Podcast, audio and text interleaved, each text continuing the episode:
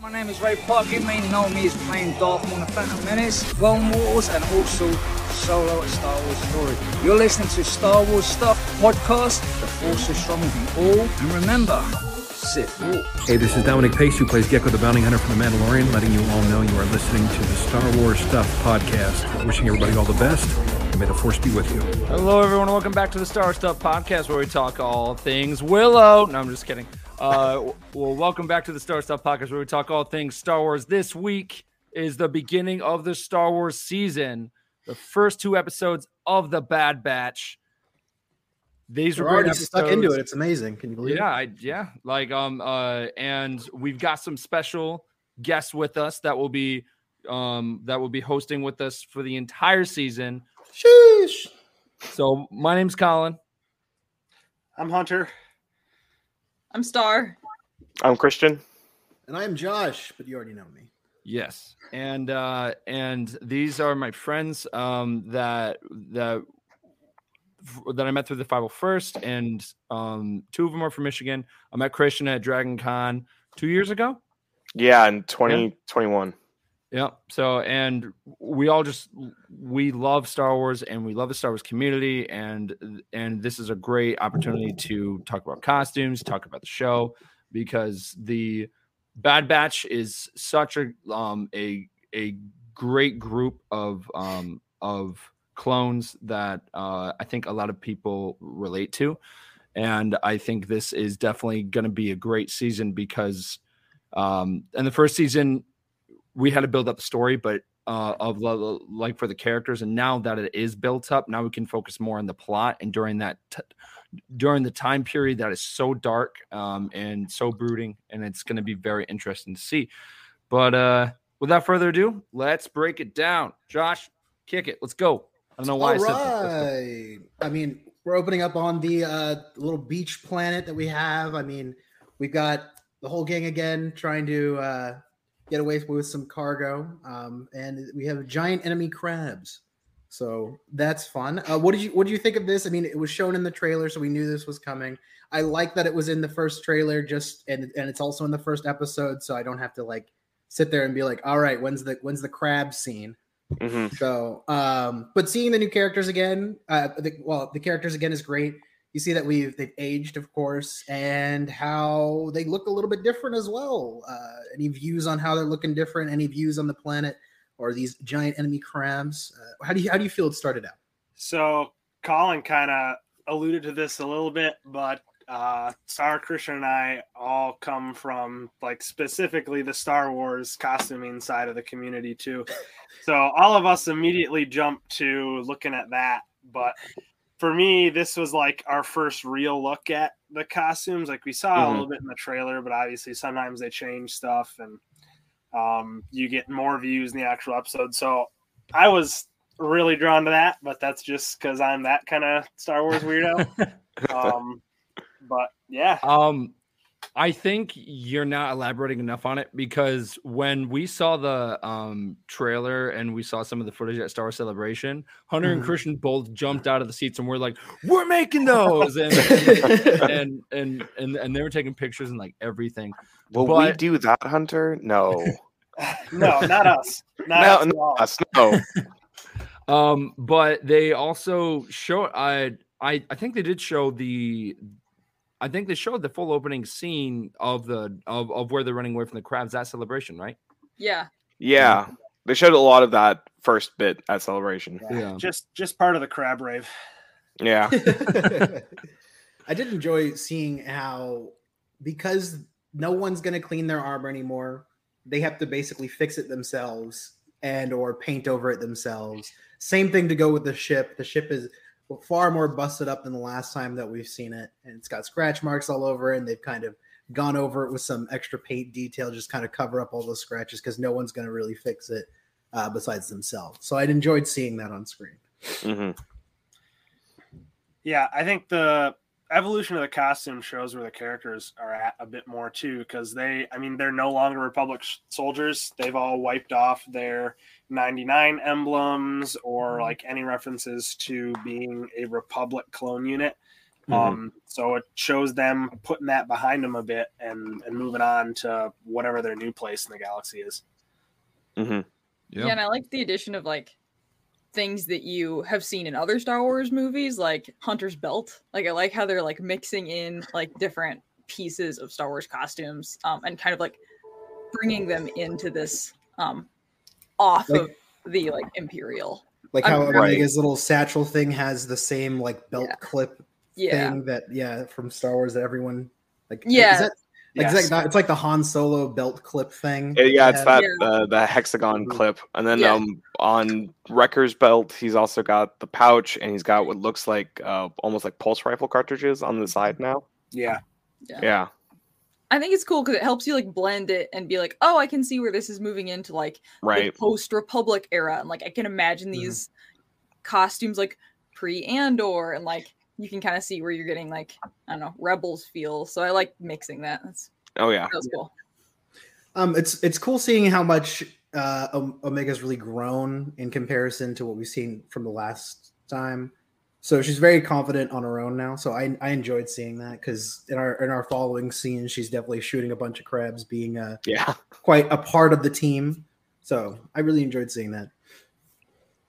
Yeah, um the uh and I'm surprised that the Empire did not um do anything with the crab creatures. And the only reason I'm saying that is is because of the armor on them, like can take a beating. So I'm surprised that they didn't like, you know, like see kind crab of go out there. commandos. Right. I mean, as tough as those crab shells look, a part of me is also wondering, uh, like with its durability sense, because it looks that's definitely like you know an a, a imperial crate that they're hauling back to the ship. Yeah. So I'm kind of like, okay, maybe it's just the fact it's the Empire hates all things in nature. It's- I mean, that that wouldn't make a lot of sense in Yeah. their uh, purity of the Empire. So Right. You mean you're not seeing a green space inside the Death Star or a Star Destroyer? No, that's That's true. Yeah. That's fair. And then our next scene, we go back to the uh, little bar uh, with our little cameo character for now. Would you Would you think of the little cameo that we have currently? I don't know how much of a player she's going to be. Um, Uh, so her okay, so her character, um, I'm probably not going to be able to pronounce her name right, um, but uh, her, she's played uh, by Wanda Sykes. yep, she she's played by Wanda Sykes. Her character's name is Phee Phee Genoa, um, and and we. Uh, and we know that she is a pirate. Other than that, we don't really know anything about her. I could see her and Hondo being friends. I mean, it just seems like Yeah. all the pirates like just kind of know each other. So I could, I, I, I could definitely see um her playing more um of a larger role in the show, uh, especially if she's the one that is getting them jobs. But I'm my guess is by the end of the show that they are going to maybe start leaning towards the towards the rebellion side of things um and it's and that seems like what echo wants to do uh Mhm. because he still has that soldier like um kind of part in him that he wants to keep going and Mhm. and fight the good fight It's kind of all he knows right now, and I feel like Yeah. we, we have clone stories where it's like, hey, you know what? I'm going to go ahead and build my own life, and I'm wondering if we're going to get a a kind of fight between the group where it's like, hey, we need to go join this whole uh, rebellion side of things, or I would rather keep low and keep this uh, family going well. So, yeah. Definitely. yeah, I feel like Echo that's gonna- comes. Echo comes from such a different background compared to the rest of Clone Force 99. Clone Force 99 is is used to doing their own thing and being off on their own. And all Echo has ever known, well, aside from when he was plugged into the computer, um, but he's been with the 501st and the rest of was the an clone trooper. part yeah. of the part of this big unit um fighting the good fight and like trying to help out other people for like the good of of a cause Yeah, Mhm. and even like I don't know, like what you're saying, Hunter. He's had the influence of working like really up and close with two of the most like prolific Jedi, or if not three. I mean, you've got Ahsoka, Anakin, Obi Wan. He's heard what they've done. He's worked with them. He's been able to see them really have an impact on people's lives. And Clone Force 99 has been running around helter skelter, being renegade clones, being like, will we do this or will we do that? Will we follow orders or not? And so, like, Echo's got a really different perspective of like, oh my gosh, there's this evil empire and we should help. And like, I think that's directly from his Jedi influence and from 501st.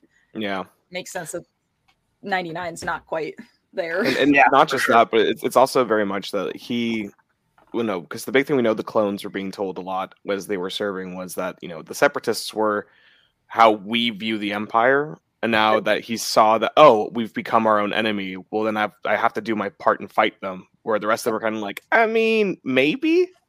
Yeah. Yeah. So, so do you think Omega's little uh, ship knowledge is going to pay off? I feel like this is a little Chekhov's gun moment that we've been having.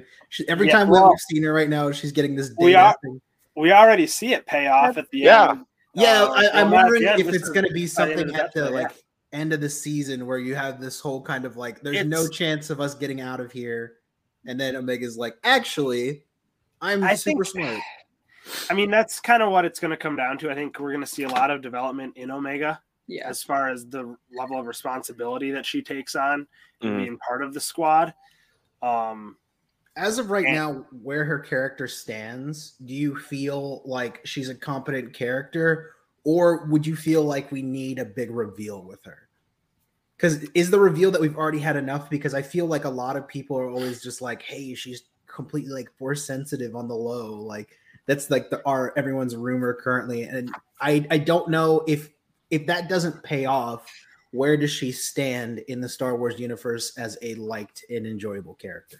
Okay. Um. So I think that we'll get that when we go to Coruscant, uh, for Mhm. sure, and in some way because of there's that sh- scene in one of the trailers where like she's kind of peeking over and it looks like she's looking at the Emperor, but I think that might be a um a a big mislead and it might be a totally different scene. But I think something will happen where the Emperor will definitely kind of um, will catch more interest in Omega, and there might be a big reveal there.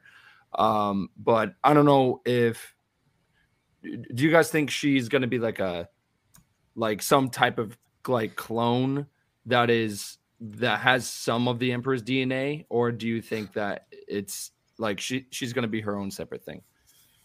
I I hope and I like as far as what I think is going to happen that she's going to be her own thing. Mhm. Um, and that that's not to say that she's not going to be of interest to the emperor or the empire either. I think obviously we know that there's something special about her because she's like she doesn't have the same age acceleration as the other clones and um, the Kaminoans seemed to think that she was important in some way too.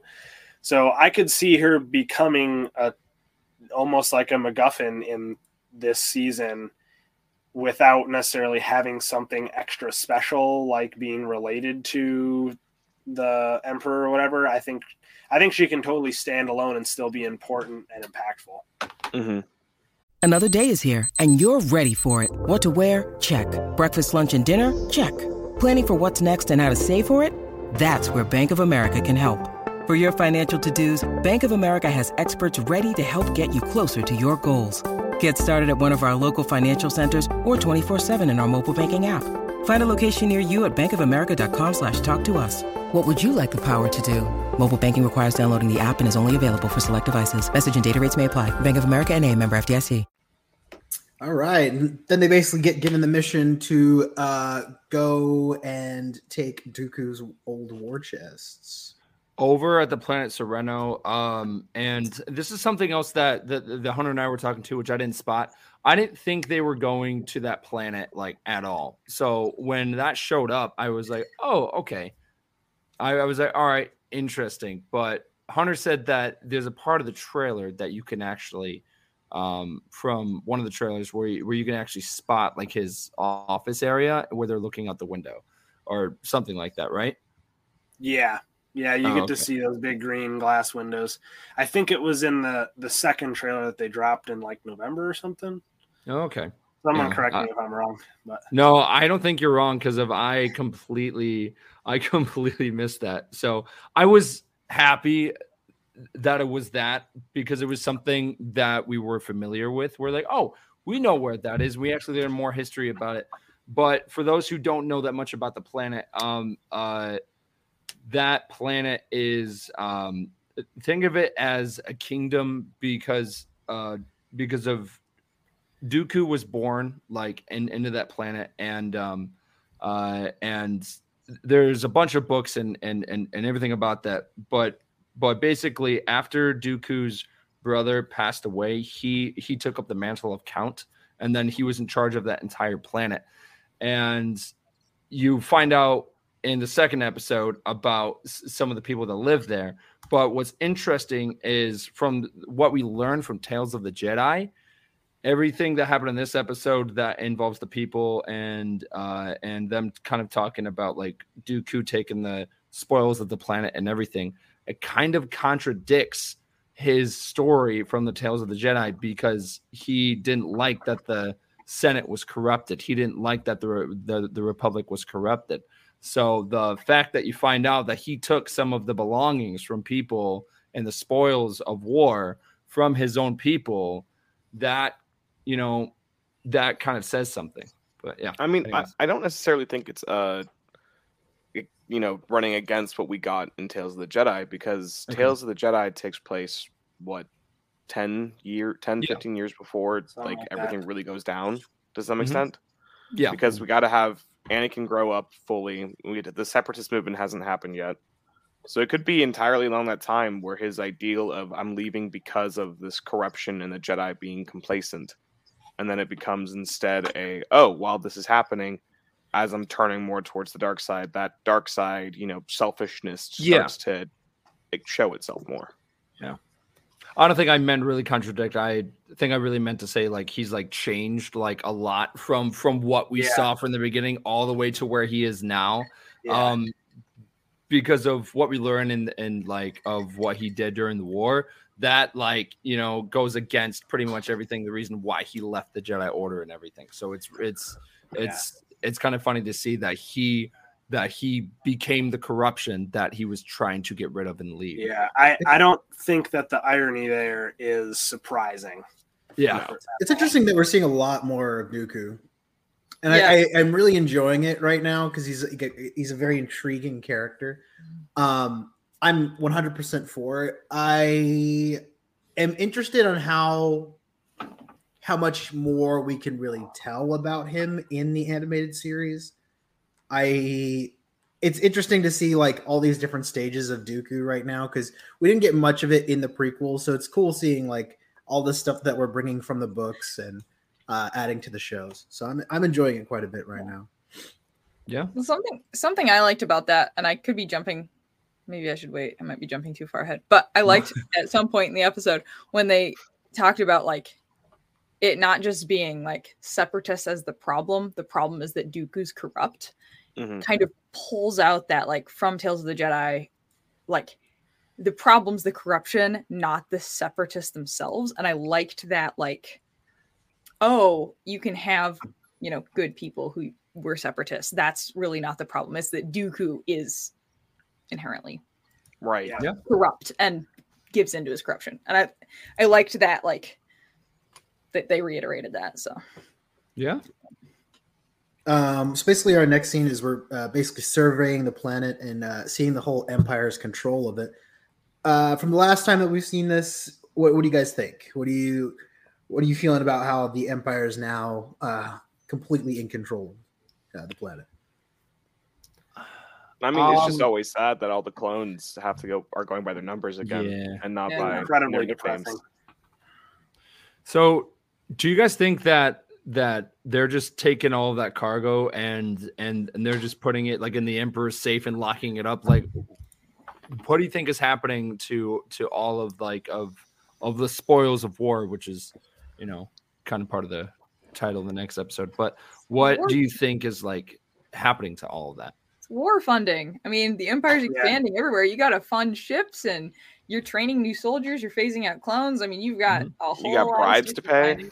Yeah, you got Death Stars to make. I mean, you got a Uh, lot of it- stuff to pay for. Plus, I wouldn't be surprised if it's you know characters like you know Rampart or Tarkin or other just Imperial admirals that are just saying, "Hey, there's some expensive loot here. I'm just going to take that for my Some own pocket." Yeah. When you're talking in the scales of like you know trillions of trillions, no one's going to notice a missing million here or there. Yeah, That's true. The Empire's the biggest bully in the galaxy right now, so they're taking all the lunch money they can. Yeah, All right. Fair enough. Fair yeah, enough. it's yeah, it's interesting that they only need a tiny fraction of what is there to be able to completely disappear. Mhm. And I wonder how much that really does Yeah. cost in in terms of like credits or how much it really takes because we feel like the Empire has a complete stranglehold on the galaxy right now. So I wonder how much it actually is that much of a stranglehold, or is it just kind of a in these early stages, it's not as bad as people say it is. Because I'm like, if only a little bit of a fraction of that is able to completely make you disappear, that's interesting to me. Mhm. Because Yeah. I mean, I remember when it was the whole switchover when you got to see it in uh, Solo, um, and you, you see just how the the the like everything is super automated, everything like is completely locked down. Um, also, in the older episodes where you had everyone has to have like chain codes now, um, we got to be able to look at all this documentation, and I'm like, oh, okay. So it feels like the stranglehold is very deep and ingrained now. So I'm I'm interested on seeing what really is the worth of these different items. Mhm. Yeah, I think that personally, I would think that that has less to do with like how much of a stranglehold it is, and it just tells you how poor everyone else is. Like that's a lot of money, and everyone else is super poor. It's not that that wouldn't let the batch disappear. It's that normal people would not ever be able to get past a chain code, falsify all that information because it's it's not that the empire doesn't have a good hold. It's that nobody's rich. Yeah. And then would you say that leads into why so many people end up joining the empire in the future? Oh yeah, definitely. They're forced into it. I mean, you can never discount how much importance in any universe having the ability to feed yourself takes. Yep. You, you start to overlook a lot of injustices if it, uh, that's the only thing keeping a meal on your table. Yeah. Um, so then our scene is them sneaking in, uh, planting bombs as a distraction if needed on the uh, ships. Um, so Classic Hunter. I'll, yeah, pretty much. I'll never get over the fact Specialty. I'll never get over the fact that every time I see scenes like this where they're sneaking in places, I'm like, people don't have security cameras. Like they don't No. exist Right? Yeah. I was thinking the same nowhere. thing. Well, Nowhere. Well, you like might think that maybe the Death Star has so, so much security because of the Bad Batch. Like cameras like in like every single floor and Uh-huh. just every hallway. But yeah. Oh man. Yeah, it's, it's it's interesting to me how we have this whole. I wonder how far they can completely stray for themselves to be separated from the clones, because uh, when they are fighting, they're still stunning them. Yeah. yes. Yeah. And I wonder if we'll ever get to the main point where it completely switches blaster Flyer and they're not stunning them anymore, and they feel I like they are. Wrecker picked up a cannon. Yeah. Yeah. It's not stunned. I think Yeah. that is going to be a big recurring theme this season, though, in general, is treatment of the clones in the Empire I think they're and how the batch relates to them. At, at the end of season one, uh, when they were back with Crosshair on Kamino, there was a lot of discussion, a lot of jabs thrown back and forth from Mhm. Crosshair, like, "Hey, since when do you care about the regs?" And then the the remaining members of the batch being like, "Well, they're they're our brothers," you know, and that that was the big thing at the end too. Omega says, "Hey." You're you're my brother. You're their brother. You need to come with us. And Crosshair just ignores that. Um, Yeah. and that is going to be the big dividing line between them, especially when Crosshair comes back too. And um, I think that's probably going to motivate a lot of the inter-character relationships that we see and how you deal with the shift of attitude towards the clones and the Empire, and then what happens to the clones when they are pushed out and obsolete, and how that's dealt with, um, Mhm. like within the the ranks of the clones and externally too. Mhm. Yeah. yeah, I really want to see when the the certain point is where they're just like, all right, we don't need you anymore. Because I mean, we get that little fun cameo from in Kenobi. Oh yeah. where I'm kind of like, is there a point where they're just like, we don't need them anymore? We just Well, I need to get mean, rid of them. from the the mindset that I would take if I was in the Empire is I would want to start phasing out clones as fast as possible Mhm. because Yeah. the, it's very easy to view an outside force as oppressive, but once you start knowing that, oh, that's my neighbor who's wearing the uniform, or that's you know my friend or my brother who's wearing the uniform, then it becomes a, oh well, then they can't be that bad if my family's part of it. Yeah. Yeah. Do you f- like? I'm wondering with the the chip. Does do they can they just turn that off? Can they just be like, hey, you know, we don't need you anymore? Okay. Does it just automatically do that for them? Because I'm wondering what happens. Because It- that that whole scene in Kenobi made me go like, does this guy just still hate like all Jedi, or is he just like, oh darn, I really messed up. Oh well, I'm just stuck here, I guess. I Mm. think I- we saw a bit of that in season one with Howzer. Yeah. Um, Yeah. And it seems almost like their forced compliance to Order 66 has like worn off or whatever, however you want to has describe that. And and Yeah. now it's now it's a personal choice as to do they want to follow the same mindset as Crosshair and be like, hey, we're just soldiers, we're just following orders, or do they think on a more like I don't know, a individual level and start to Mhm. break away from that because of what they personally feel is good or evil. And mean- I think it has to do with like their ability, right? You know, you can think it's like, oh, I don't want to be doing this, but like realistically, what are you going to do? Just like be like, hey, goodbye, Empire. I'm going to leave by myself, you know? So I think there's probably Right. going to be a Right. dichotomy of even like yeah, thinking about, you know, pulling back into old canon, thinking about like the clone rebellion. And I really hope that we're setting this up um, of like, yeah, that's, that's, that's, it's my hope. Um, you know, they need a mobilizing force to even help them get out. Like realistically, what are you going to do? Like maybe your your ideas of like following or like Order 66 is waning, but like what are you going to do? Just like walk out of base one day? You're going to get hunted down and killed. And so Right. you, you might I, i'm hoping that we see some of this like the bad batch sees that like the clones like Howzer and other people are like they don't want to be in it they're kind of trapped and so they need mobilization to get out you know Yeah. yeah. I, and I, th- we I mean um, we kind of saw that a little bit in season one with Gregor trying to escape um Right. that base. And like he called Rex or Rex found out or whatever. And I would really love to see Rex kind of be an instigator and all that to get clones out who want to be getting out. Mhm. and the Bad Batch helps with that or I think that would be awesome. And I think what we've seen in trailers um, and the discussions that we've already heard within the Bad Batch when they were Hunter and Echo were talking on the ship, um, or like what Cid was saying to him about, hey, let's get out and have a life. Like I think all that's going to come into play. Um, I think I from basically where we are is uh, the team gets split up. Uh, we got a few that are going on that cargo stuck on the cargo ship, and we have a few that end up making it all the way to uh, the room with the elevator. So yeah. the elevator. um, so currently i feel personally i i already seen the animation differences from the first season to this season oh, it's crisp. it's Yeah, it- beautiful. and I feel like w- when, once we get to all seeing all the the the broken like glass stained pieces, Yeah. I was Yeah. like, wow, that's very pretty in comparison of what we've been seeing I like. Uh, I mean, it's before. it, it- it's it's come a long way because you have to think all the way back to how the animation style was in 2008 and Cartoon us- Network. yeah right exactly and, and us going into the theater and just being like whoa star wars is back and everything but now going forward to like what we have now in the bad batch and and especially the last season of of the clone wars season seven like that the, the the animation style has jumped so much.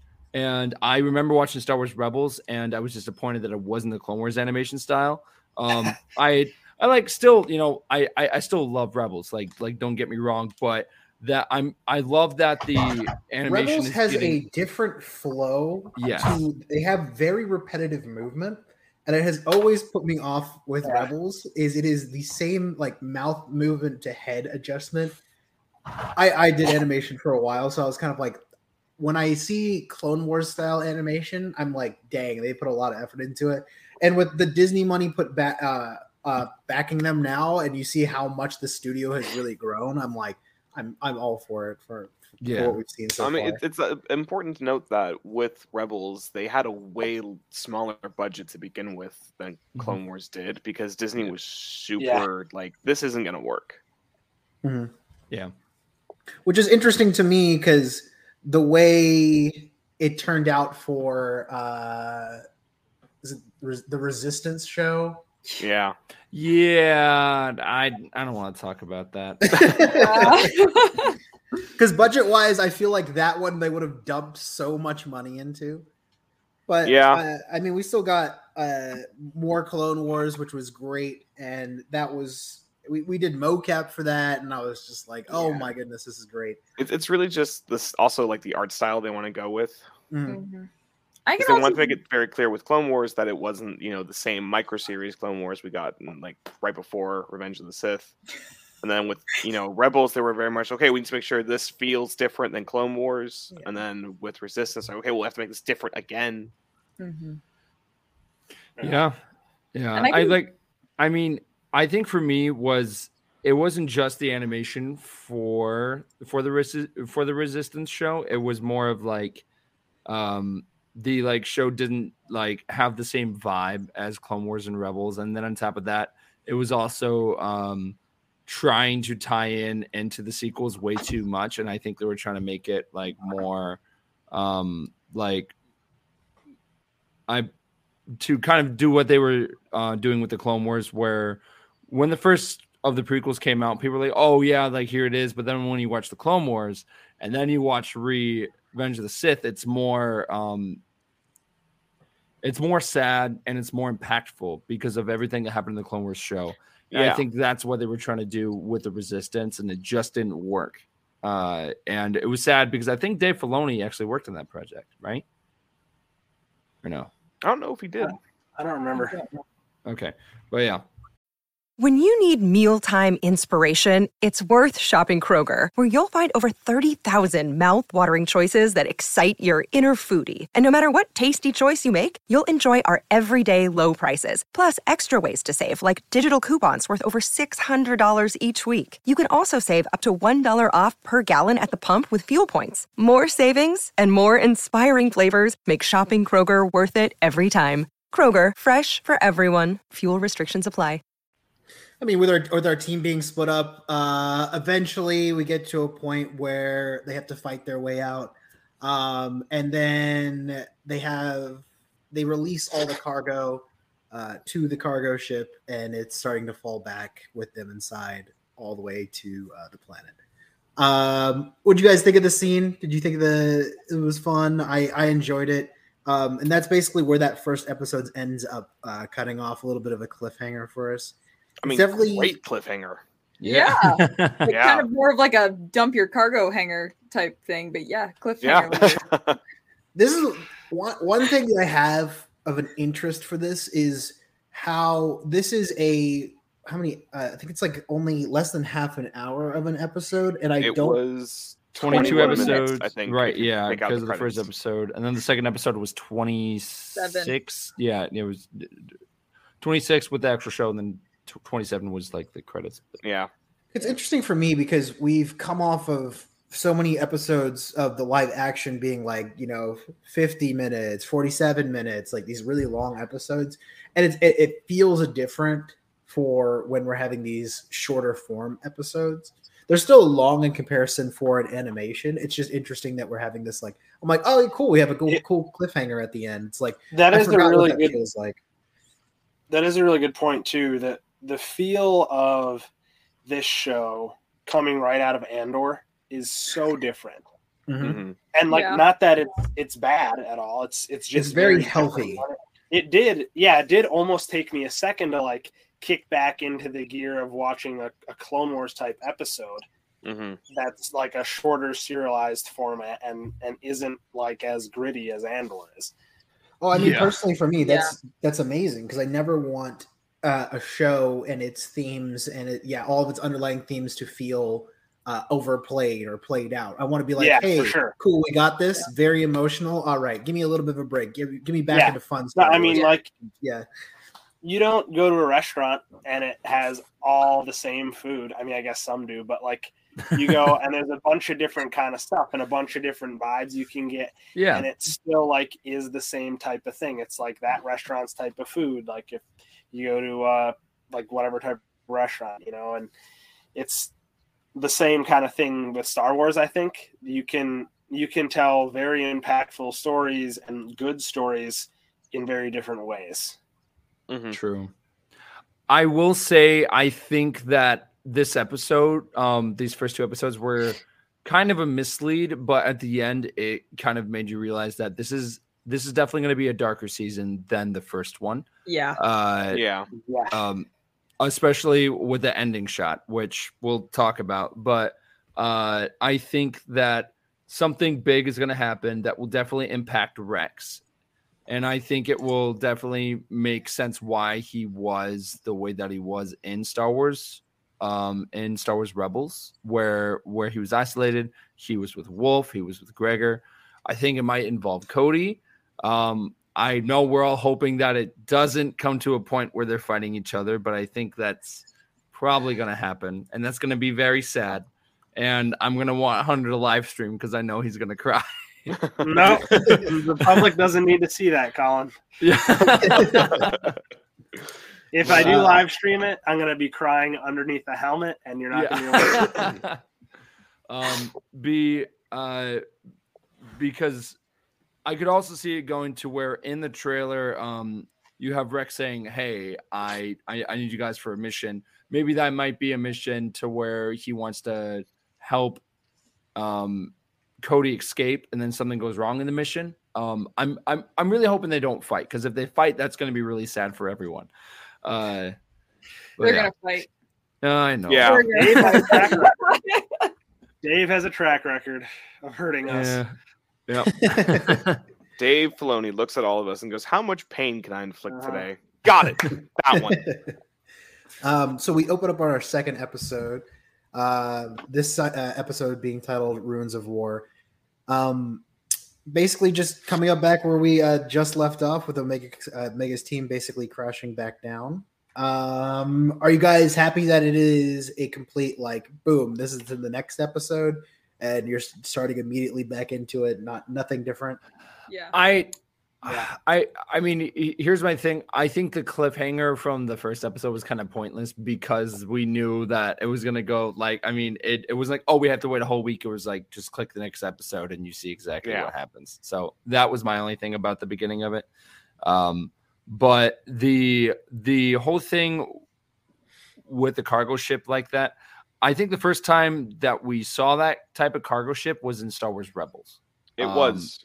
Yeah. So seeing that now, like d- d- during the beginning of the Empire, like the Age of the Empire, was very cool to see, and then to see, you know, them actually um, get all the cargo off the ship, like that's so much like credits, like just flying out. So you have to think that that planet's going to attract so many pirates because it's going to take the Empire forever to get all those crates like all the way back and everything. Mhm. Yeah. Yeah, so um, we get more of uh, Rick team going through um, the the castle, um, and they're basically saying like this whole place is completely surrounded with uh, Empire, and they are all on high alert essentially. Um, Mhm. and then you have the uh, Omega's team finally hitting down as well, um, but they do the little whole things like teetering on the cliff thing. The that Yeah. reminded me of Jurassic Park. yeah. And there's the cliffhanger. Got it. Yeah. ah, yes. the whole time I, I remember watching everything in there shifting and being like, oh man, they better injure someone. They better injure someone. This is just like, there's no way all you that know, stuff moves. as that happened, I was like, we just came off of uh like Andor's side, and I was just like, please no. Yeah. Yeah, I know. Um, yeah. So, of course, as uh, you said, uh, we have a friend get injured. So yeah, uh, yeah. Tech ends up having a complete fracture. So yeah, everyone has to help him out to get out. So That's like He good on him. He walks on remarkably it. well. yeah, I know it's pretty funny. He just For walks on. He's like, femur. "Mhm." yeah, a femur like that. That's a Yeah. That's a good one. all right, he's genetically His leg enhanced. would Okay. Yeah. he Yeah. is technically built different. Yeah. Yeah, I was just I- a part of me- that. a part of me figured it was probably the fact that he still got strapping on his thighs, which probably helps act as like a partial, like you know, way like you know to have his bone set. But at the same time, he's also probably running on adrenaline, Oh yeah, and we know that at least while you're on adrenaline, you can go for a while in like really incredible circumstances. But the fact that he continues to do that throughout the episode is kind of like, damn, boy, okay. Yeah, yeah. yeah. He's Yeah. got some of those shots that Batman has apparently. Yeah, apparently. I know. So, I was Uh, thinking yeah. back, back. behind the scenes, but you know, yeah. So, in in in in your guys' opinion, which I think I know which way you're gonna lean, is the stormtrooper armor like stronger, or or is the clone trooper armor like more like Dependent on phase. okay? Uh, Uh, I think we have this answered for us by Rex and Rebels. yeah. yeah, yeah. yeah, In Rebels, he says he prefers the Phase One armor because it's tougher. yeah, Yeah. You um and I all and I also look back at um at at the different episodes of Mando where just like those stormtroopers get their Yeah, like, they're the- helmet Yeah. just bashed The in. stand, Yeah. Yeah, and, Yeah. and I just could never really see that happening to like clone armor. I mean, I I uh, Yeah. I, I guess, but yeah, It it always felt like to me that clone armor takes one to two blaster hits, maybe a third if you're Yeah. on, if you're lucky. But you know because the Empire started stamping out stormtrooper armor when they were like Yeah. having already solidified control, it didn't have to be as tough yeah. because they had sheer numbers to Great value quality. troopers. Yeah. um, Whereas with Death Troopers, who are you know special forces stormtroopers, they have Yeah. genuinely tough armor. Yeah, but I mean that's like commandos in that way. Like the Katarn Yeah. armor is like way tougher, and then that makes me wonder about like Bad Batch. I've always kind of thought because they have like pretty much commando Yeah. armor. It's like Yeah. their stuff is, I- I guess, in my opinion, probably more Katarn, more tough than even Phase One and Yeah, you would think. other yeah, Yeah. because uh, because then that also takes me back to the whole era with the Zillo Beast because they were planning on using like Yeah. that type of armor and they Yeah. never did. So the question is, what happened to that?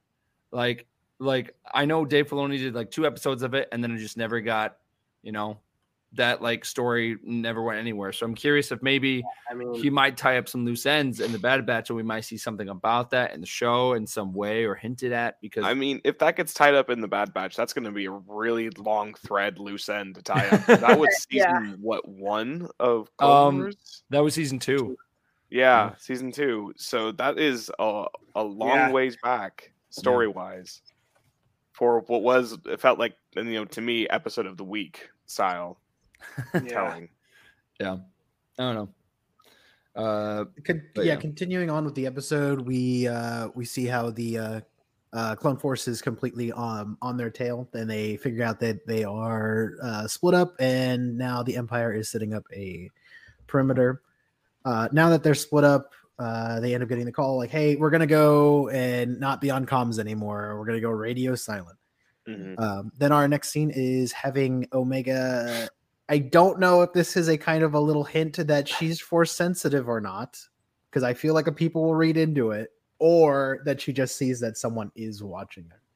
Now it's like I, I- it's one of those things that I'm like, I really don't know if we're planting a seed here, or we're just. I mean, they they show the dude rustling around in the bushes. Yeah, you see the top of his head. It's it's "Hey, in, yeah, it's walk." interesting to me because I'm kind of like you would think that the hardened commando people would figure that out immediately first, but then I'm kind of like, eh, they're preoccupied, and I'm like, Yeah, yeah, Rex got his broken leg. We got Echo supporting, you know, Tekken. trying And to, like, you it's know, also not going. to say that they haven't noticed either. That's Um, true. They just didn't say anything about it. Yeah, maybe right.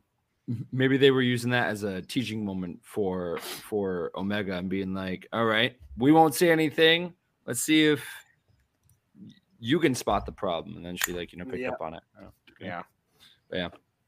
it is it is pretty interesting how she's immediately like, I don't trust you. I'm gonna like like immediate like bow point, gun point kind of thing. I was like, Especially when her weapon's the only one that doesn't stun. Yeah. Yeah. Yeah. Yeah. It means business. But you can also tell that that her vibe has changed a lot, especially from the first season. B because in the first season she was the one that was, you know, getting in trouble a lot, and and and and she was slowly learning how to use her weapon. And in that in these first two episodes, you can see that she knows how to hold her own now. She's gotten Uh, proficient. I Yeah. don't know if that's actually how she feels or it's just always being like, I have to perform. I have to be this uh, step up no matter what. And I feel like that's still kind of her her playful nature is that still very young, still probably would like to be having fun and being interesting in that way, but I don't feel like she's like I have to be uh, not a burden to this team no matter what. So I wonder if we'll get more of that this season where um I know that she's more part of the team, but I wonder if she'll get to the point where they have to be like, hey, I understand you're part of the team, but you're not like a soldier. I Yeah. don't want you to end up like we are where that's all we do, that's all we know. I want you to be able to lead this and not have this soldier mindset all the time. Well, that seems Right. to be Hunter's bent just from the Yeah. first scenes in the beginning.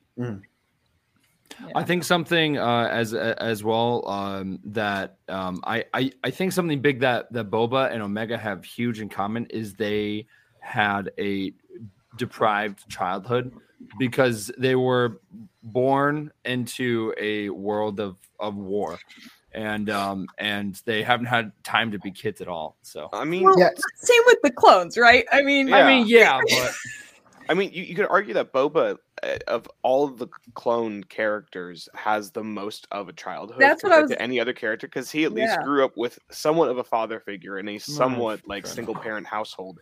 Yeah. Yeah, he probably got the same kind of you know weapons training and everything else that his dad would have you know enforced for a biological kid in any other sense. Mhm. But it was still very much like he had you know a dad. Yeah, he was the dad who was like, "Oh, you fell and scraped your knee. Let's rub some dirt into it." But you know, yeah But still, yeah, in that way, I almost think actually Boba and Omega have the most child because even like she's on the run, sure, but like the clones are like they're training from the moment they're like three, right? Omega Yeah. gets to like have these weird older brothers that tote her around, and you know she gets to have little toys, even if they are weird. So I don't know. I I almost I almost think it's the opposite. you know what you're right you're 100% right yeah, because of like well, like i i mean i don't really count as the um as the as the normal clones as the regs for you know having a you know having a normal like stage of growing up because of they have their they have their growth spurt where they're full adults like in th- in three months or something like that right so they really don't have the chance to have no, childhood. it's it's a little longer than that. It oh really takes- is it It takes a, a couple of years to go from the Okay. incubation stage to at least like uh, able to be deployed. Yeah, because isn't it okay like it's just straight up double, right? It's double. At least that's what it was in the Republic Commando books. Correct me if I'm wrong. Yeah. Hunter. and Like, that's yeah, why we that's have the clone experts on here I'm going to Wikipedia. Excuse me, real quick. Oh, exposed. Oh, there we go. Exposed. No, just it's an infinite resource, all right. We have it. It's the internet. Can you believe it? Speaking of the Republic Commando books, Let's go. this is something Torch? that I know at least Star, if not Christian too, is also eager to talk about. Um, with this whole notion of getting clones out and um, like the fact that they can have a life outside of the Grand Army of the Republic and stuff. And that's something that we got five novels of um, that were awesome and ended way too soon. And the fact that we were shown Scorch at the end of season one, and we're seeing a lot of Kashyyyk stuff here Yeah. in the trailers and all that. It's Let's go. it seems like we may be trending towards that, and that's super exciting. Oh man, I'm so Mhm. with you, Hunter. I'm so excited. Like if we can get, I mean, let's get Sev.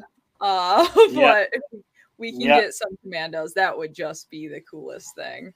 Yeah. And it would totally tie in with their with the Yeah, like it. it wouldn't- start. Yeah, it wouldn't be shoehorned in at all. Like it seems like it would actually really fit. Mhm. Yeah.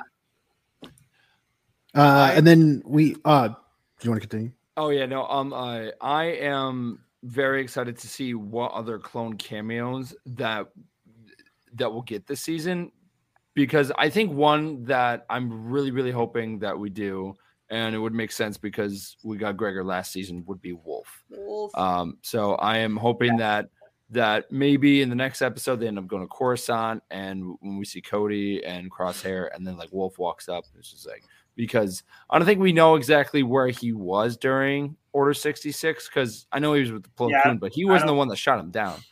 No, Plo Koon was shot down in a starfighter. Right, So- right. So I don't know Yeah. if he was on the cruiser unaccounted or for. yeah, or like he, he he was in the ground fighting or something. But I'm I'm I'm really curious to see where he stands. yeah. Um, but yeah. Uh, and then we get introduced to our uh, new character, uh, Romar. So, uh, someone who's lived on the planet for a bit. Um, and is there? I mean, that, that looks like he's been there for forever. Well, yes, forever. Uh, um, yeah, I, I'm pretty interested in. I, I like how super distrusting uh, both sides are with the whole Empire angle.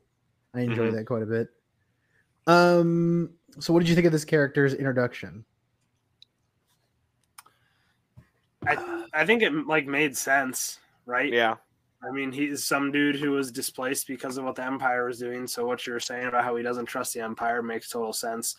Mhm. And once he figured out that Tech and Echo and Omega were not part of the Empire, then he immediately was like, "Okay, I can I can kind of get behind these guys a little bit." I can help you a bit. I don't trust you, but I can help you a bit. Yes, yeah, Oh, Yeah, of course know. you know where I live now. Awesome. Yeah. Well, you know I don't really have a choice here, so now I gotta take you there. It's yeah. pretty interesting. Well, you have a gun, so I don't know. I think he seemed like at least this is my opinion, so whatever. But he kind of I felt like took some stuff away from the episode in a way because like the episode would have gone exactly the same if Omega would have like sneaked off to go back for the treasure. And like I didn't quite see his huge point That's there. fair. Like like I see like he was trying to give Omega some like cool tidbits, but like Echo was also trying to do that. So like I feel like he could have given a little bit more development to the batch in those scenes. I didn't see how he was gonna tie into the story later or like have a big part. I don't know. yeah. That was my opinion, but you Yeah, yeah, that's a really good point, actually. That he didn't Because- matter at all. like literally you could cut every single one of his scenes and then she would say the same stuff like oh i heard you on the ship say this echo and like literally the whole thing would go Yeah. Yeah. so he kind of just took some time away from the batch The, the and i was only like thing I, I wonder Yeah. if they're gonna do with him is the fact that him and Tech have that moment where they power up that like data module. mm, And we have at the very end of the episode, there's a lingering shot of him. So I wonder if it maybe there's something in that data core that he then reaches that back out to them. yeah Okay. Because we know, like, I think there's the, the one trailer where we see like it's it's Gungi and isn't it battle droids? mm-hmm yes. So it could be something to do with that. Maybe that's the tie-in. Otherwise, I could see him as maybe just being like a foil to, you know, if Count Dooku is what we think of as people from Serenno. Maybe this is just like no, this is this is the normal dude. This is, this is what he could Yeah. have been if he Yeah. hadn't been, you know, a, a, a total like you know dark sider.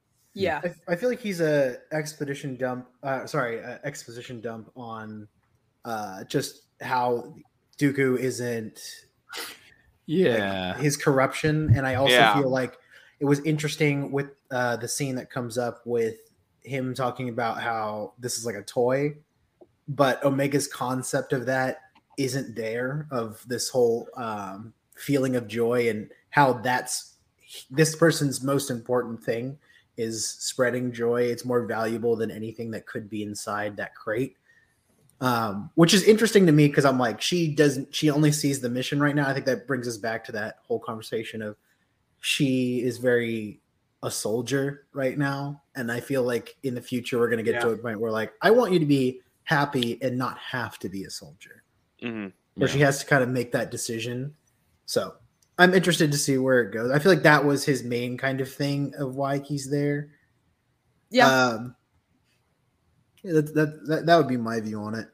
I um and uh and something else like as soon as he comes upstairs of uh of with the actual device, I liked how he said that that they were not always part of the Yeah, it wasn't alliance. always separatist. yeah Right. Mhm. That's and I liked that. and that's kind of leaning towards you know of the future of where people from the republic people that were part of the separatist alliance will have to you know at some point come together to form the rebel alliance Yeah. Yeah, uh, and uh, and that's definitely hinted at Andor, especially the scene of where Luthen and um, Saw are, you know, are talking about a mission, and Saw is refusing to um to do a mission because of the person that he was supposed to do it with was a separatist and he wanted Right. nothing to do with it. So I think we're going to see that transition of where um and uh, especially with Echo, I think Echo is going to kind of have the hard transition because we saw that in, in the first season where he was like um why on earth are we on this planet? These these like these people were separatists. Like i don't want nothing to do with it. And i think we're definitely going to see more of that and i think echo is going to come to peace with that hopefully. Mhm. uh, but yeah. Yeah. Uh, what did you think of uh, Wrecker Soul Team going and finding the old battle droids and uh, basically commandeering it? What do you think? Of I mean, That was I loved it. Uh, and actually, there was something I, w- I was I rewatched the episode. I watched. I was up until uh, 1 a.m. watching the episodes in Pacific time, and then I rewatched them while I was at work. But you know, with my bosses watching, no, I wasn't. I was. I promise you, I was working 100 percent of the time. Um, but something I noticed on my rewatch was that every single shot Wrecker takes with the tank doesn't hit a clone. Interesting. Yeah. He's aiming at the ground. He's aiming at the stuff around them. He's aiming at the trees. I, I wonder if this is a like a rebels type thing. Uh, maybe, know? but I- at this, given the Uh, ending of the episode, yeah. I don't think that's the case. Yeah. That's fair. And how Disney Plus has, you know, they they put out that notice about like mature content.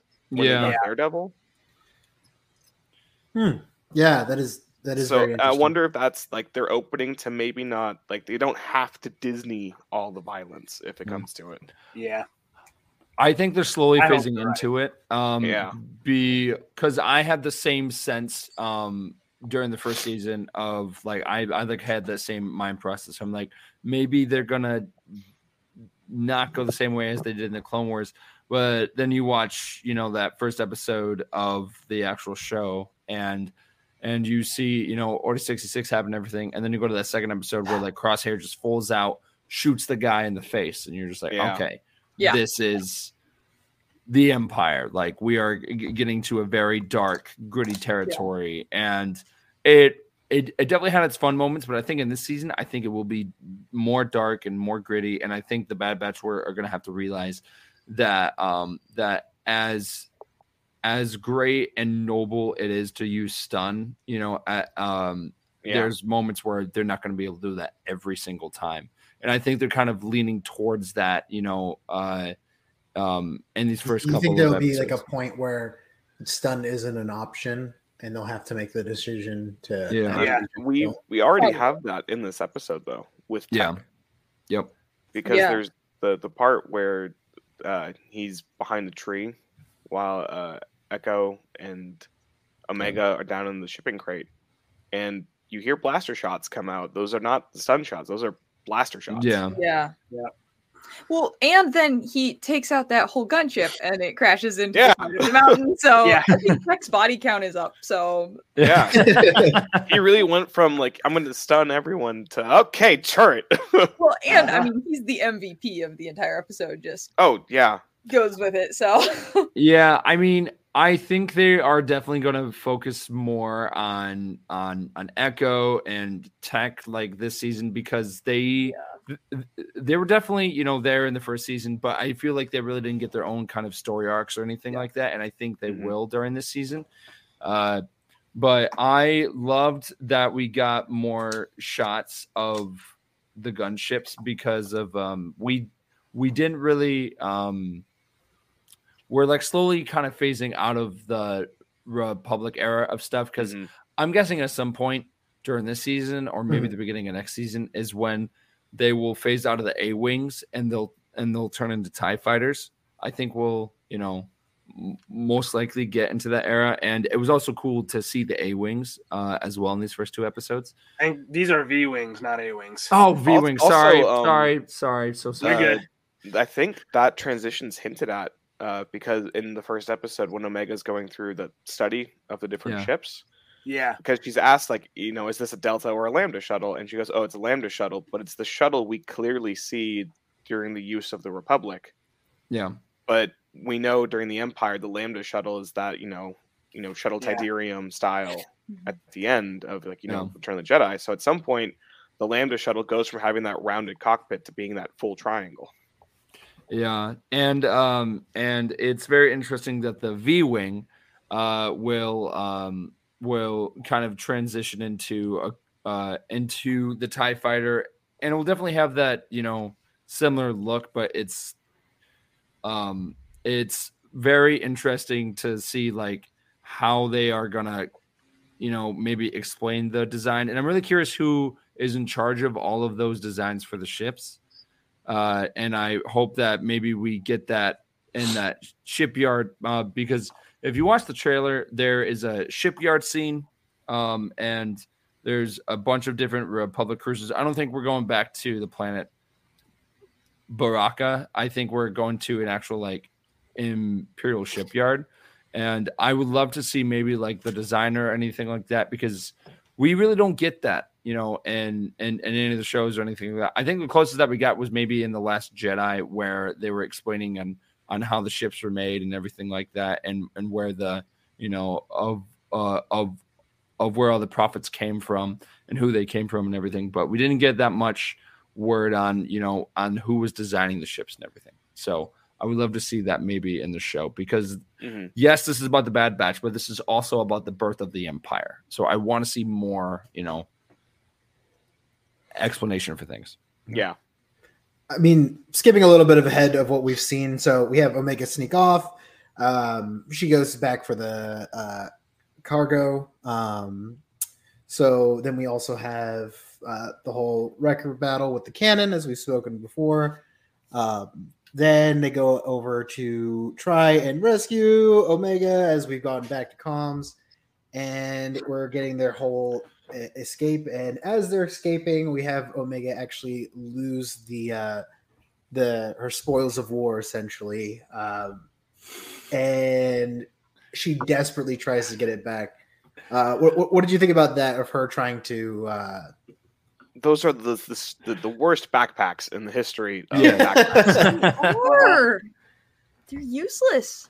Right, Like, but on. they're also cool looking though. They are. They're cool looking, but it's a backpack you I know can't Star Wars doesn't have zippers, but come on. Yeah. Um, there is a reference in there. Hunter and I talked about this already a bit. Like, I don't think it's a big like reference where it's like, oh my gosh, but I think it's hinted at. And um, it's the part of where uh Omega's trying to reach the treasure, and Echo calmly says, Let it go. And to me and a lot of other people, that's a hint to a scene in The Last Crusade where Henry Jones Sr. is um, trying to um, save Indy, and Indy's reaching for the Grail, and then he says, "Indiana, let it go," and then they, you know, get up and leave the temple. So I think that was a um, a kind of nod at the scene, but Hunter's saying, "No, it's not." So Hunter, I'm deal saying that. that. it has similarities, but I think that particular like, oh, let it go, Yeah. was not an original Indiana Jones thing. yeah, I think it's just I a just- nod to it at most. Yeah, Yeah, Yeah. I I mean, if, if we can get those eggs or the the fertility stones I, I, in Star Wars, I feel like we could throw in cute yes, little ones. that's very true Yeah. as well. because Hey, of there actually were um a lot of Indiana Jones Easter eggs in the Clone Wars, uh, uh, uh, especially stuff in Ryloth and, and and in season Yeah. one, like for sure. And, and then you Andor. have, yep, and in Andor, and then you have that one scene where Cad Bane, Cad Bane's looking for a new hat. And he actually like picks, Picks up, up the the Indiana Indy Jones fedora. fedora. Yeah. Yeah, so Yeah. which I think that would have been a great look. But I mean, it's me. important. I mean, th- you know, if you go back to Raiders, uh, Raiders also has you know Indiana Jones stuff in like graved on the Ark. So it has. the- I think there's a tiny C-3PO. There's a Yep. tiny R2D2, and then I think Mhm. there might be another reference. Yeah. to, Um, that was so it was on the actual arc. It, it was in the temple. it's in the it chamber, in right? the- One of Yep. the pillars. yeah. and there's another Star Wars reference in the Crystal Skull, like of of what you're talking about, of where it was kind of engraved. It was engraved in on the wall right next to all the, Yeah. um, not aliens, like like different dimension beings is what George Lucas named it. So then he could, you know, make a movie that had, you know, th- things very similar to aliens, which that's a whole other podcast. But, um, uh, but but yeah, so uh, I thought that was a cool reference, especially because I am on that Indiana Jones drive, which which most of you all know because I'm so I'm so pumped for the fifth one, and I just got done with my indie costume. But It looks great. yeah, so Uh, going on to the episode, we basically have Omar rescuing, uh, uh, Romar rescuing, rescuing the uh, Omega team, and then uh, we have them taking off essentially, and then we get an emotional scene of uh, Omega and Echo, and explain her basically explaining like, hey, you know, I'm I'm super sorry that we didn't get the uh, the money, and I, I know that you would have had a better life without me, and you gave up everything for me. And it's interesting how much they're playing up this emotion with her, and I, I want to see where it's going to turn out. And uh, yeah, I feel like she's had a lot of this. She's having a lot of this. I need to prove myself thing. Mhm. So I'm interested interested to seeing where it's going. Uh, but it is pretty funny where he's like, "Hey, I'd, I'd do that all over again. Like, I, I it's completely worth giving up. Yeah. Like, th- this is my life now, essentially." So Mhm. I enjoyed that. Um, and then our next little scene is having our uh, officer come through, um, and uh, basically like, "Hey, you guys failed.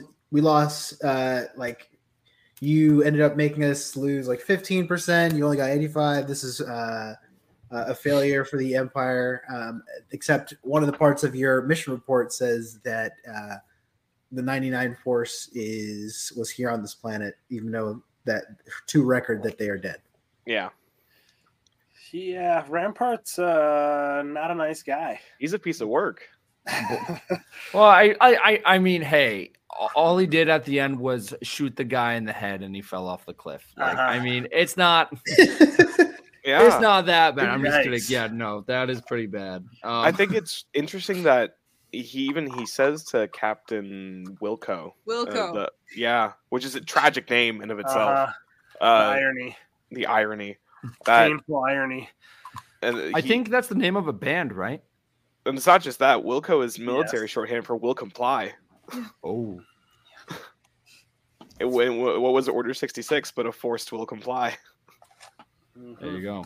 Yeah. Um. But it, it, I think Rampart even says he doesn't care that they lost part of the war chest. He cares about the fact that Clone Force ninety nine Is is back, yeah. referenced in the report. And he's like, no, they're supposed to be dead. If they're Yeah. not dead, I failed. Then Tarkin's gonna eat me alive for breakfast. Yeah. I think I think that's just setting up for. I mean, I, I think that's setting up for a specialized team to go after them, led by Yeah. Kylo. I think And that's then- what Nick is like. Don't be tell led Tarkin. Get him, kill him. Yeah. Yeah. And then eventually it'll be, you know, the downfall of Rampart, which is Tarkin being like, so how about that Clone Force 99? Yeah. Exactly. Mhm. Because Tarkin is, you know, the second most intelligent Star Wars character. Shoot. I put Thrawn in the top tier. Sorry. Absolutely. Yeah. 100%. I mean, I I, I would definitely put. Max Rebo up there, but that's just me. Intelligent with music. All right, a Yeah. musical genius. I'll, I'll, Uh, I'll put Max Rebo top five. Oh, good, good, excellent. Thank you, thank you. Yeah. So, of the two episodes that we got, basically just explain that ending bit. Um, how do you feel, and how do you feel about where this series is going? dark. I want darkness. I want um uh I want to see Okay, the Batman. uh, I am vengeance. No, um uh I want to see uh the clones um just just kind of transition into the um to transition into more of the empire of where they're wearing the actual stormtrooper armor and everything.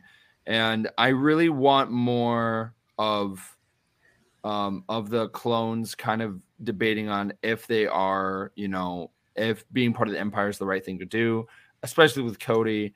I'm really excited and very terrified for that storyline because Cody was such a huge, huge part of the Clone Wars as, Yeah. as- to me as much as Rex was, and Yeah. it's it's going to be really tragic to see these two friends and um uh, like kind of uh most likely fight each other and there's a scene in um in Star Wars Rebels where it was kind of like a flashback. I mean, not really a flashback, but but more of like Rex is living the old days and they end up going to that planet and they have to fight the droids and he's with like Kanan and Ezra and they're like going on through Mhm. and and and you you like hear him kind of talk about Cody a bit and then you think why isn't Cody there? Why are the Bad Batch not there? Like Right. what happened? What, what got Rex to that point where he went to exile? So I'm very Yep.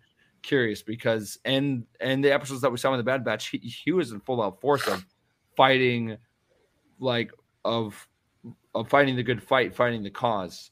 I mean, Um, there, there's the the implication that Rex is working with Senator Organa. Yeah, but but what happened to the point where where we see him in Rebels, where he's in exile? Like, what got him to that point? I think I mean- it has to do something with Cody. It, it it, it doesn't necessarily have to be something with Cody. It could also just be a he got too recognizable. Mm-hmm. Oh, okay. And we know that Yeah, at least true. for a period of time he's in communication with Ahsoka Yeah. before he just stops replying. And then we learn that's because you know Wolffe is intercepting the messages. Yeah. Because Or I think you're staying on the happier side because you don't want to see something happen to Cody. I mean, can you blame me? Uh, I, I I like every other Clone Wars fan has a very deep attachment to almost every single clone trooper. yeah. Except for you, Slick. yeah. I, Battle I droid fingers. I think by the end of the season, we're gonna have transitioned over to majority stormtroopers Yeah, I would agree. because I think we're gonna start, uh, especially with the the two middle episodes, which is the clone conspiracy. Um, Yeah. I think it's one of the one of them is titled the clone conspiracy. That is Um, episode here. I, I, I, I think it's episode list. nine. Yes. Um no, no. Um that's episode 7 and then episode Seven. 8 is truth and Co- consequences. The the third episode is called the solitary clone. Yeah, Very interesting, which I think that might have to do I'm I'm thinking that we'll have to do something with Oh, okay. All right. Well, Yeah. But It, yeah. could, it could be a lot of clones. it could be a lot of No, it's clones. Seth. Hmm. I, I wonder if we're gonna get a episode in the season that's kind of a Cody POV, the way we had an episode in Rebels that was Kallus POV. That'd be cool. That would be neat. Because there's there's an episode of Rebels where you open up on an Imperial ship and you are seeing everything in first person from Kallus's perspective until he gets near. yes. And that was a jarring kind of episode to watch because it was very much the Yeah. realization of everything that he had thought he stood for was wrong. Yeah. Uh but uh how about your thoughts, Star? Yeah, I- I mean, I have my hopes, and then I have what I actually think Yeah. is going to happen, and they're a little bit different. Um, so I'll go with hopes because I want to be optimistic. I really hope we see by the end of the se- of the uh, of this season either a setup or a follow through of a clone rebellion. I, I've mentioned it a million times, and I'll keep talking about it. Really hope we see uh, more deltas. Um, I really hope that we see um, kind of a yeah, Cody maybe realizing that he's wrong, or maybe Co- Cody because like I have my own thoughts about the Re- Revenge of the Sith and the fact that he misses Obi Wan, always knowing it's wrong, being stuck and not being able to get out, and maybe showing, you know, Rex's implications of trying to smuggle clones out. Um, you know, Kal Skirata style. Um, just you know, I, I really want to see some like that's that's my hopes i really hope we get some like mass exodus of the clones um or a r- uprising of you know there's a lot of them in there that have not been okay with what's going on they just don't have the means to get out Yeah. um, and i and i really want to see that because i think that trying to throw it up to like every single clone has a personal choice and they've all chosen to stay is just like it's a little for me at Yeah. least i'm like no they're forced in an army they, they Yeah. one day decide to leave so i'm really hoping they play on that i'm really hoping they play on this like give them an uprising and they'll get out you know and, and i really Yeah. hope we get some clone rebellion spirit um going and some delta squad Yeah. Yeah. Yeah. That that line from Cody in the trailer where he's like, "There's a lot of clones that are questioning the order." yes That's very much like a the yeah. the effects of Order sixty six are wearing off, and there's all these clones that are like, "I did what?" yes exactly Oh man. I mean, like, I don't think Rex Rex would ever be the same character ever again if if he found out he was the one that that that that took down Ahsoka. Like, yeah could Yeah. you imagine being in a trance and then waking up from it and Right. you yeah. just like I can't even imagine what could what Commander Bly went through. Like, Oh my a- and, like after he Oh, after God. he got out Yeah. of that trance, that would have been like, holy crap. Um, Yeah. and and and and not only that, but like of them feeling used for the entire war just to get to that point, and then being Yeah. like, it would be Yeah. nuts. It, it, it'd be crazy. And I hope that they, you know. I hope we get more of a perspective from the clones about Order 66 and Yeah. maybe we have them kind of talk about it being like, you know, I Yeah. like I, I I- at one point I, I I was fighting a battle droid and all of a sudden I blacked out and my general was gone. And Yep. it was me I that took I her want a clone centric story. me Yeah. too me too Yep. Thank Yeah. you, And not necessarily like Bad Batch specific, as in like clone centric, but like the story of the clones. Yeah. yeah Yeah. I, I think we need that because we've told i mean in star wars they've told a lot of other stories which have been all been awesome we've already told the rebellion story we told it in andor we told it we in rebels we told it in And this can lead six. into and like the clone story could lead into that just Yes. fine, but we have Yes. this specific thing we don't have answers about. yeah Yep. and i i think we need that um yeah yeah. 100% I agree. agree. 100% agree. But yeah, um that is it. Um th- th- th- there's other Star Wars news, but we'll definitely cover that cuz this is already over an hour and uh but yeah, guys, no uh, I'm very excited for the season. I uh I'm excited to get back into Star Wars animation because we haven't had it since um like I mean, we definitely had Tales of the Jedi, but that was like each episode was maybe like Right. you know 10 to 15 yeah. And it's just awesome to you know get back into um this mode because for most of us i think every friday or saturday w- w- we would end up like going after school or waking up every saturday morning and being like the clone wars and you would just hear like tom kane's voice and be like a galaxy divided and it would be like yes yes yes let's go A So- galaxy at war. Yes. So I'm Yep. so excited that we are getting back in into that mode. And there's a lot, a lot of Star Wars content happening this year. So this is Yeah. just the beginning. Oh yeah.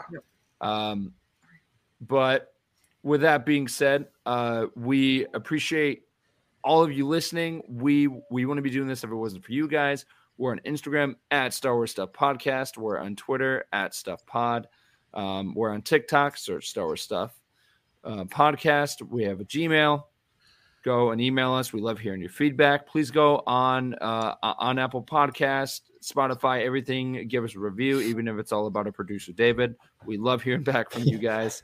Uh, and we're also on Twitch at um, uh, at Star Wars Stuff seventy seven. Josh and I are getting Jedi Survivor, and we are gonna play all the way through, like nonstop on Twitch when it comes out. So get ready for that. We're super excited. Uh, Christian Hunter Star, where can we all find you? Uh, Instagram and a little bit of TikTok.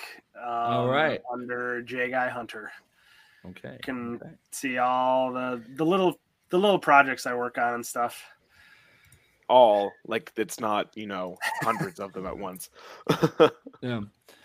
Uh yeah, so uh we're super excited. Uh and then um Star really quick because I uh I know that like this was your first time and I just want your opinion.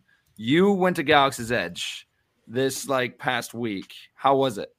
Yeah, so it, I have to say it was my first time in, in Disney World. I Oh, Disney did- World. Yes, I yes. did go briefly to Galaxy's Edge in Mhm. Disneyland. Yes. Um, so this is my first time really getting to like you know settle in to Yeah. just spending a whole lot of time at the two, and it was really awesome. It was, I mean, Colin, it was so cool to see you and to Yeah. get to just go right on to Rise of the Resistance. Yeah. Um, because that was, you know, it's just a totally different feel to be able to look all around you 360 and be like, wow, this is Star Wars, you know. And Yeah. It's How good it- is that ride? That ride is so good.